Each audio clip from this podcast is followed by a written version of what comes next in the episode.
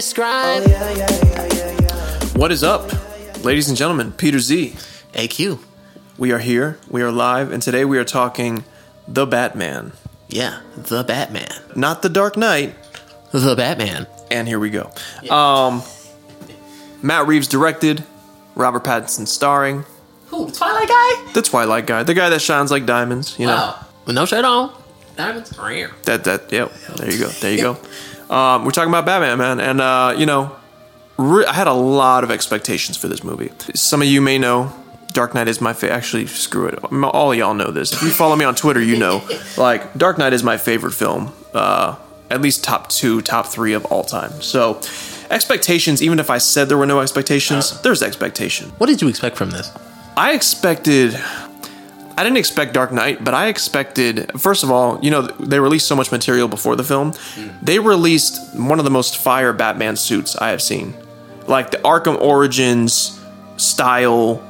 You know, leaner, more militant Batman look. I was like, oh shit, they've they've got the they've got the costume down perfect, right? Mm-hmm. They sure did. Like, that brought me to the video games, and I'm a big video game fan of the Batman Arkham series, and I was like, whoa. And the second thing was Robert Pattinson, for me, has been really killing it in the indie film world for the past like five, six, seven, eight years. Ever since Twilight, really, he's been really showing his acting chops to the world. And I'm like, I'm ready for this man to fucking kill it in a mainstream, you know, studio film. Um, and then Matt Reeves, I like Matt Reeves as a director as well. You know, the Planet of the Apes trilogy was very well done and also very dark, which I thought was going to be perfect for the world of Gotham. So expectations weren't Christopher Nolan high, but they were high in in the sense of we're going to get a really good Batman story. Um, so I'm going to actually let you start because I have opinions. But uh, Right. how did you feel? Um, to be honest with you, I was pleasantly surprised by the movie itself. Um, the Batman was really good. I really enjoyed it, minus the fact that was a long, long ass movie. Three hours. We're talking. Three hours, yeah. Jeez, yeah, that was a long movie. But I like the way it started, um, showing off that Ave Maria score. Um, because I, I like Ave Maria. I like my classical music. Shout out to my classical music buffs. Saying it was playing, it was intensifying. Then you know the Riddler came out and killed his first victim. And I was like, oh, okay, Zodiac killer vibes. I like the Zodiac killer. Very Zodiac killer vibes. Because I, I researched Zodiac killer, so I'm like, okay, I like the design, I like all of it. The Batman costume was definitely a plus. The car, it was very relatable. Woo, that car was. Oh man, that car was beautiful. Mm-hmm. Yeah, car was fire. I like the little like darker like colors that they had involved in there, like in the filming aspect. Um, I don't know what they had going on with the Batman Catwoman interaction because they really escalated that a lot. They did. They escalated it very really quickly. did. I mean, I love I love Catwoman casting like Zoe. Oof. Batty. Batty for real. Um, but I felt like it was more of a Catwoman origin story, you know, because I was really more interested in seeing Zoe get her chops in, because you know they they really intensified on her family background and um mm. and pops because you you you got to see like what her family background was like. It's like, oh, you're the daughter of so and so. What? Yeah, that's a good point. I've actually never heard that take Yeah. on this film yet, which is it is a very I mean, it's an origin story for kind of everybody. It's it's mm-hmm. new, it's new Gotham mm-hmm. for the viewer, but it did feel very Catwoman centric mm-hmm. in terms of we're learning a lot about this character, and I didn't think about that because I think I was just expecting Bruce Right. Wayne, Bruce Wayne, Bruce Wayne so much. So yeah, Right. It was always. It, I was expecting probably Bruce Wayne, Bruce Wayne, but you know we've heard the story so many times, told, retold, animated, live action that it was just like okay. So I wasn't really too worried about it. I was kind of weirded by how they give him like the little gothic look, but I guess they wanted to play on that type of like young Bruce Wayne s. But ain't he like rich? Like Can I jump in here? You know- Okay, okay. Because you this is this is the first thing when the movie started Yeah. that I was I had a problem with, man. I had a little problem with it. Mm-hmm. Listen, and I'm not saying you got to make everybody their typecast, okay? Right. Because I'm an actor, and like I would I would hate to just be the same character in every single film. Right.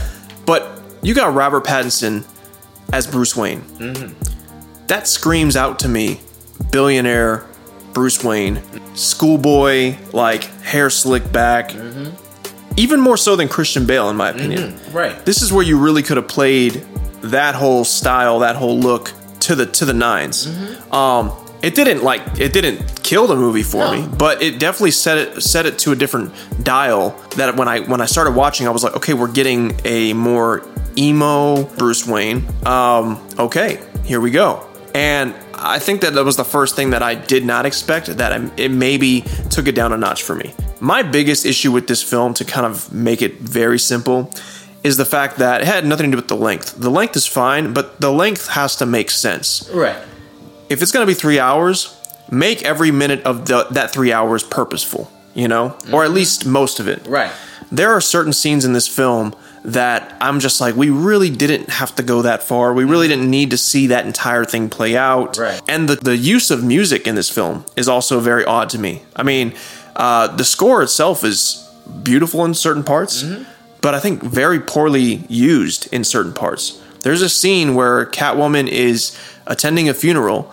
Uh, if you've seen the film, you know what I'm talking about. And Bruce Wayne is kind of watching from the distance, and they're playing the most beautiful, sentimental.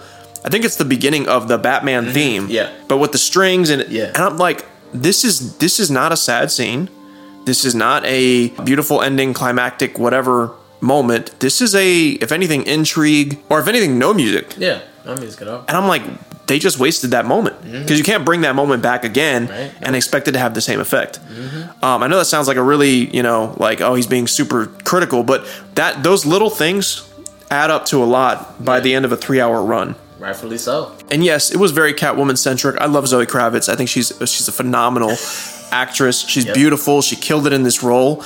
But this felt like they were really trying to throw as many Gotham superheroes and supervillains at us at one time, and it was just like, here you go, here's everything. And uh, yeah, I, I, it was a lot. Yeah, it was, it was a lot. You're getting all the villains. Like I said, it's just Catwoman origin story. You should just call it the Catwoman at, at that point. Call, call it the Catwoman. Yeah, could call that. I, I would have been fine with that because y'all, y'all gave her like the intro. She was living with her roommate. The mystery where her roommate's at. Then she goes on the cover. Batman trying to help her out. I felt like it was this, this is a Catwoman movie. That's, I mean, yes, like you said, that's a good point. It's a good point. And let's talk. Let's talk about the villains, okay? Because Paul Dano, I love Paul Dano as an actor. I think he was amazing in. Was it There Will Be Blood? There Will Be Blood. He's incredible. I mean, he's chilling in that movie. He and it's also in um, Prisoners. You know, I thought this was going to be the perfect role for him. I I liked the Riddler. There were parts where I felt like he was super overdone. You know, I love the costume. I think it was very practical and like the tape and you know the the, the dark green. That was very. It was a very cool way because you could have either gone dark Riddler or you could have gone question mark Jim Carrey Riddler. So I'm glad they went darker and less cartoony. But you know, there was just moments where I just felt like he was just. It was almost too much. and I feel like with the Riddler, you always get the sense of the Riddler being the person. You never really see what he actually does, but when he comes on the scene and you get caught up in his riddle, then that's when the riddle begins. You don't really see him get involved into it. In this one, they wanted to show him getting his hands dirty and doing stuff. I would have been cool with him. Like you didn't see anything.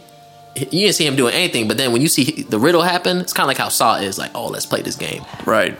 It's like, oh, we're caught in this riddle. We didn't even know what happened. Like, the- it was it, they, they revealed him a lot. Yeah. Mm-hmm. I mean they opened up with him. So yeah, that makes that makes a lot of sense. And um, you know, I thought Penguin was was really well done. Mm. Um, Mm-hmm. he felt, if anything, he felt like the best villain for me in this film.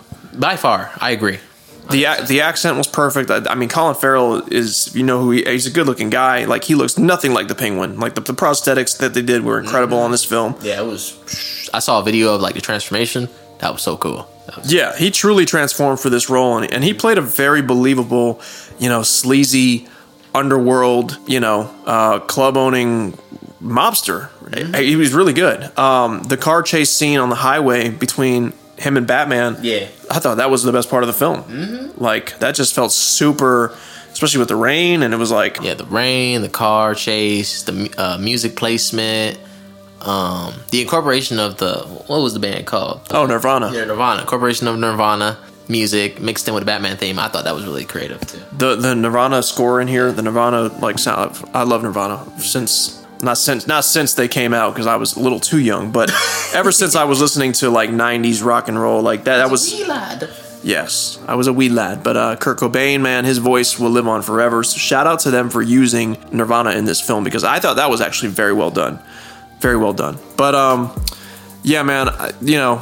a lot was thrown at us. Here's another little thing too, like, and I hate to compare it to Dark Knight, but one of the things that I loved about The Dark Knight was the fact that they made Gotham feel like a real city, and part of it is because they shot it in Chicago, Right. And you know, it was just it, it felt like a big city that you could drive to. This felt like this felt more Tim Burton-y. Yeah. it felt like um, even when we saw Times Square, mm-hmm. like it didn't look poorly CGI'd, but it just looked very uh, artsy and like mm-hmm. you know glowy. And I'm like, okay, this mm-hmm. this feels this feels like a studio. So that kind of threw me off a little bit because only because they did a really good job of making everything else feel more grounded.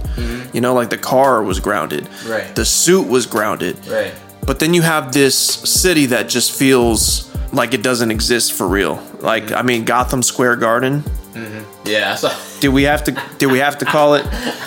Like, come on. I remember that Gotham Square Garden. It's basically Times Square, but it looks. I mean, I'm just. I don't know. I don't know. Uh, uh, it, Um, do we know what what time like this was set in? Like, another great point. Where are we in in the universe in terms of time? Like they got flip phones, yeah, but then they also have high tech. It was just there was a lot of little moments that I'm just like, where where are we in time and space? And I know that really shouldn't matter, but it does because we live in the real world. And again, that's what made The Dark Knight so real for me is that we knew exactly how this relates to us. And we could easily have a character like the Joker exist. Yes, the, the Riddler could exist in this world too, especially they did a good job with social media and how that is used in terms of terrorism and like all these terrible things that happen today. But it was like a lot of real things mixed with a lot of things that felt fake. yeah, definitely. So I 100 percent agree. Uh, it had me very like confused with that. Yeah, yeah. So let me let me just point out some of the good things. I think that um, Jeffrey Wright playing Detective Gordon had some really, really, really big shoes to fill. Uh, with Gary Oldman playing Detective Gordon in the Dark Knight trilogy, Jeffrey Wright killed it. He's one of my favorite people of like actors in this film. Yeah. Um, very grounded, very like good cop, bad cop. Yeah. I really like that dynamic. Um, and I thought that was one of my favorite elements of this film. The good cop, bad cop, Detective Gordon figuring this shit out, detective style. That was dope. My other favorite character in this film had to be Andy Serkis playing Alfred. Oh. I mean, I don't know how you top Michael Caine either, because Michael Caine brought so much heart to the Yeah, Dark Knight trilogy. that. Yeah, he did that. But I thought Andy Serkis did a really good job of playing like a different style Alfred, which felt more of like a militant, Yeah. you know, hardened um, Alfred, you know, who really was upset at the fact that Bruce Wayne didn't see him as a father. Yeah. Like that, I really felt that emotionally from Andy Serkis, and I thought it was a very good character choice. Yeah, I, I 100% agree with the castings. Uh, the Gordon casting was very. I, he was he was on point with what he did. For sure. Yeah, definitely so. Um, but we are about that time. Uh, so how I feel about the Batman rating? I give it a good seven point five. 7.5. Hmm. I'm gonna go seven. I'm gonna go seven. Yeah. Right. Uh, Matt Reeves, I will say, you know, if you're listening or anybody from that film, I want to see more from this. I really loved a lot of aspects of this film. I want to see more. Um, but yeah, you know, that's the beauty of film. We can talk about it. We can have opinions. And uh, this is Peter Z. And this is AQ, and you know we can't describe. Peace out.